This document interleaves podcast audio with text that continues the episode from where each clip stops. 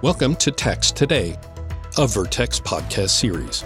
Words of wisdom from industry professionals to help you transform tax. Each week, we hold enlightening discussions with tax, IT, and procurement specialists focused on shaping tax in the procure to pay process. Hi, I'm Kristen Schwabenbauer. Welcome to Tax Today, a Vertex podcast series. On today's episode, we'll be exploring indirect tax and procurement landscape Today's episode is part two of our conversation with Donal Colbert, talking about opportunities and challenges with global VAT. So then talk to us now too, like why why is touchless AP such a difficulty for VAT processes? And is it is it really possible to have touchless AP, or is that just a made up dream that someone just threw threw together? It's, it's, it's, a great question, right? I think touchless, the, the notion of touchless AP, I think it's a really good idea and a really noble ambition, maybe within the procurement domain, but I think it can't exist, unfortunately, for, for me and people in my area without giving um, VAT people in particular a bit of heartburn, right? That's interesting. Now, talk to me. What, what do we call a touchless AP process? I mean, like it's pretty much almost anathema to what you require from a VAT perspective. I mean, to call a process touchless means generally uh, that we can trust it to be automated from the beginning to the end, from end to end. That there's no need in this process for human resources to become in any way deeply involved in the process, right? And with procurement systems, we can have a high degree of confidence that most parts of the procurement process can be automated, but not necessarily the VAT. Okay. So, what can we automate? Um, well, the first thing that we can automate really is the data entry element. So, um, you know, when we look at the data entry element, we might presume that we can have validation rules in the form, we can have PO flip functionality, etc. We can make great progress to ensuring data accuracy. Our vendor is actually uploading accurate invoices in the portal to us. So that's the first thing that we really can validate. Um, we can maybe aim for an accuracy rate of 99% or whatever uh, of the data flows through accur- accurately, and maybe 1% of the data that's transmitted by the vendor needs to actually be manually or uh, user um, user corrected, right? No heavy data entry requirement. Second thing that we can do is validate the business costs, right? Can we ensure um, that what we're actually paying for in the business, what we are procuring, the invoices we receive, I mean, in order to ensure that these are valid business expenses, generally, we should be able to tie them back to the purchase order, the requisition, the purchase order, the fact that the materials were actually received by the invoices. So, for example, if I get an invoice for a table, what did I order? Well, the purchase order says I ordered a table.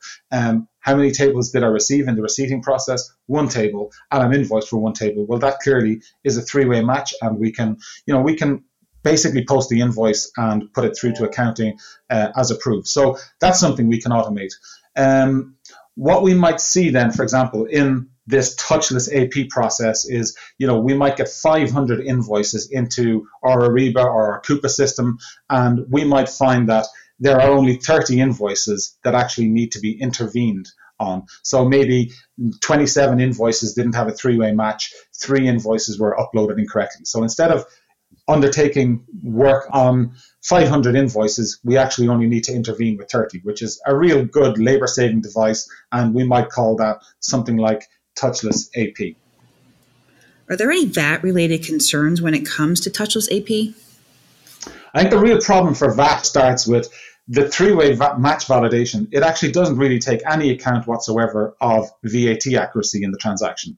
It's the principal accounting check in these procurement systems, and it can't pay any. Um, it, it can't really tell us anything about the VAT accuracy of the invoice. What does the three-way match do? Well, Really, what it does is it validates the cost element only of the vendor invoice.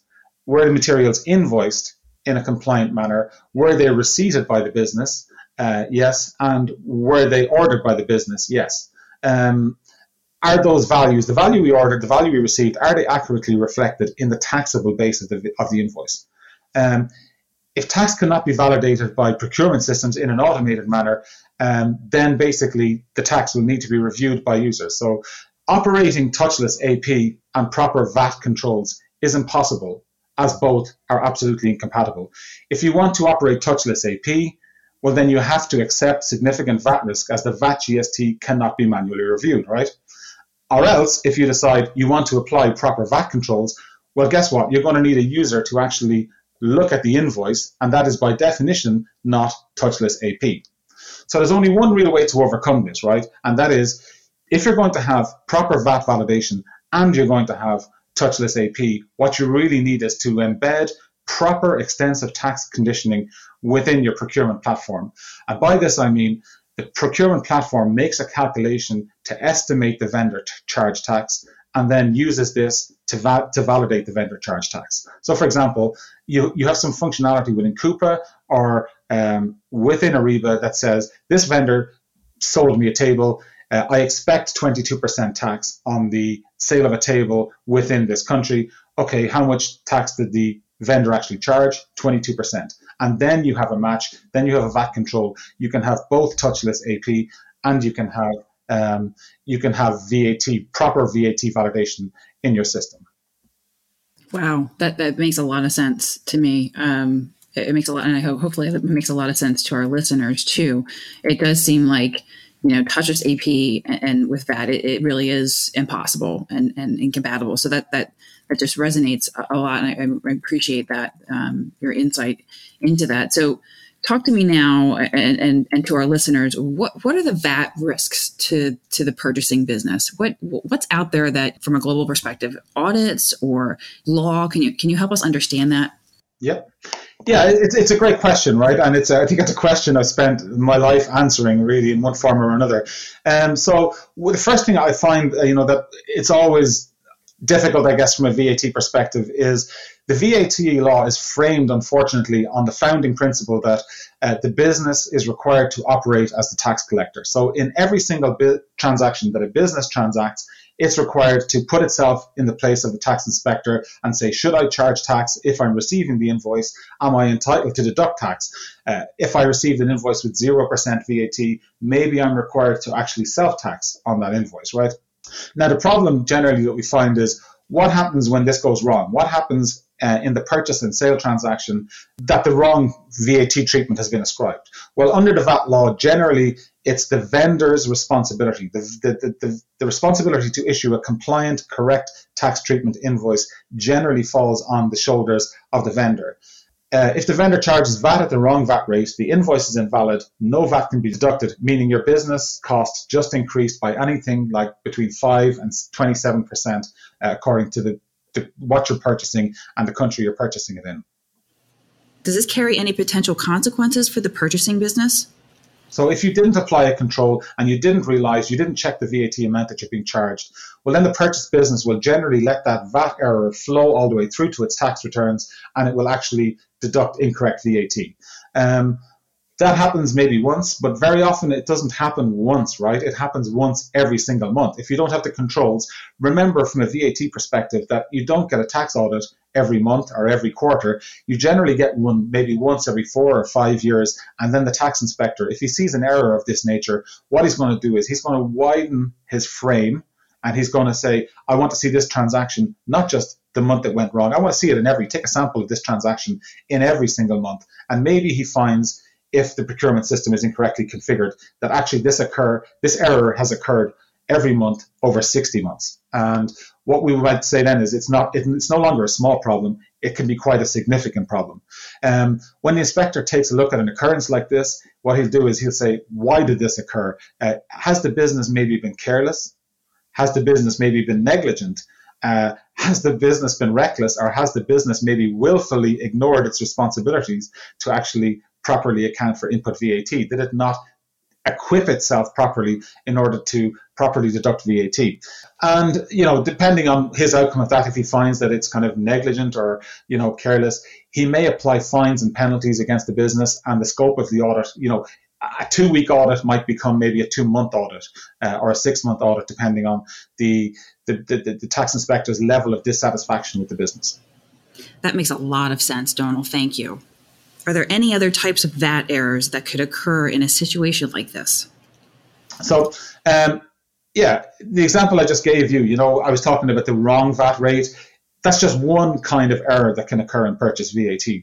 Um, other kind of errors that we might see are, for example, you know, if you invoice me 0% VAT, um, I need to have rigorous checks and understandings that perhaps I have a requirement to post reverse charge treatment, which means that I have a requirement to self tax. It doesn't just end with the fact that you, you charge me 0%. I need to do something with, with that 0%. Um, it can also be the case that even when we're clear, you know, you charge 22% VAT, I'm deducting 22% VAT that's not right sometimes either. So if you're, for example, in the fleet management business or vehicle car hire, the, the VAT might only be 50% deductible. So again, who is telling the you know the procurement system that actually this invoice is not 100% deductible? You only you only have an entitlement to deduct 50% of it. And you know, if we're talking about, for example, a partially exempt business, an insurance company, or maybe a bank or something like that, you know, then considering whether the relevant purchase cost can it be attributed to a taxable business activity, and you know, we can deduct all that VAT, or is it an overhead, and therefore we need to apply um, recovery rate? I mean, it's not normal for that type of logic, partial exemption logic, etc., to actually be found in a procurement system. So these are some of the risks that we would see um, generally in, in, in purchase VAT domain, right? Great. Now that makes that makes perfect sense, um, and that's that's really helpful. So, so what what are some of the advantages of having tax determination be included in you know the procurement platforms and, and your procurement process? Can you talk to us about that? So, yeah, Kristen, the main advantage that I would reiterate is again, without proper tax determination, um, there's either you can either have touchless AP or you can have VAT controls. You can't really have both, right? To have both touchless AP and to have proper VAT controls, you simply need proper tax determination for your procurement platform. There's no way to, there's no two ways around it, right? Um, the other advantages that I'd mention are um, in a proper tax determination system with a procurement platform, every invoice gets an automated uh, VAT validation check. So, for example, if we've got a business that's receiving 25,000 invoices a month, what we might see is that 24,000 of those invoices might flow through with a tax validation. The rate is properly predicted. Uh, we know how much is deductible. We know what tax um, code to record in in, in the process. And 1,000, the 1,000 invoices maybe that mismatched are escalated uh, to a VAT super user. And instead of having human review of 25,000 invoices, we have human review of 1,000 invoices, which is a, a, a, very considerable process step forward. Um, I think another one is where the vendor charges an unexpected tax amount, these invoices would be placed uh, onto an on hold workflow so that super user can communicate with the vendor in the app within the application. Uh, and so, you know, in real time, basically, the VAT super user can communicate within the Ariba Coupa platform out to the vendor um, with a query in relation to you know the the VAT treatment, and you know maybe in real time, five minutes later, get a, a response back within the actual procurement process and move move the transaction back into the green queue, right, for payment. Um, enabling proper structures for VAT validation within a procurement platform really demonstrates to a tax inspector that the that a business has a very serious commitment uh, to quality process and employs audit risk controls, uh, adequate audit risk controls. Um, and then finally, for a, partially VAT exempt business, Kristen, uh, I would say embedding proper tax determination in your procurement platform can really give you the opportunity to save very significant tax support overhead. So you're probably actually you're probably spending quite considerable amount of money having your partial exemption validated by third parties. And you know what a great chance with the machinery of a tax determination tool to actually automate an awful lot of that difficult lift and shift stuff. Oh, that makes perfect sense. I completely agree. You know, use the technology that's out there. You know, and and wow, I can't um, I can't thank you enough, Donal, for joining us today. Uh, that'll do it for today's show. I'd like to thank Donal Colbert for joining me, and thanks so much to our listeners. Please make sure you tune in for our next episode when we will have a conversation with Vertex consultant Adam Runnels about his experience at a global motor manufacturer. Subscribe to Tax Today on Apple Podcasts, Spotify, or wherever you listen to podcasts. If you liked what you heard, please leave a review. To learn more about optimizing tax and procurement, visit vertexinc.com. That's V E R T E X I N C.com and connect with us on Twitter, LinkedIn, and Facebook.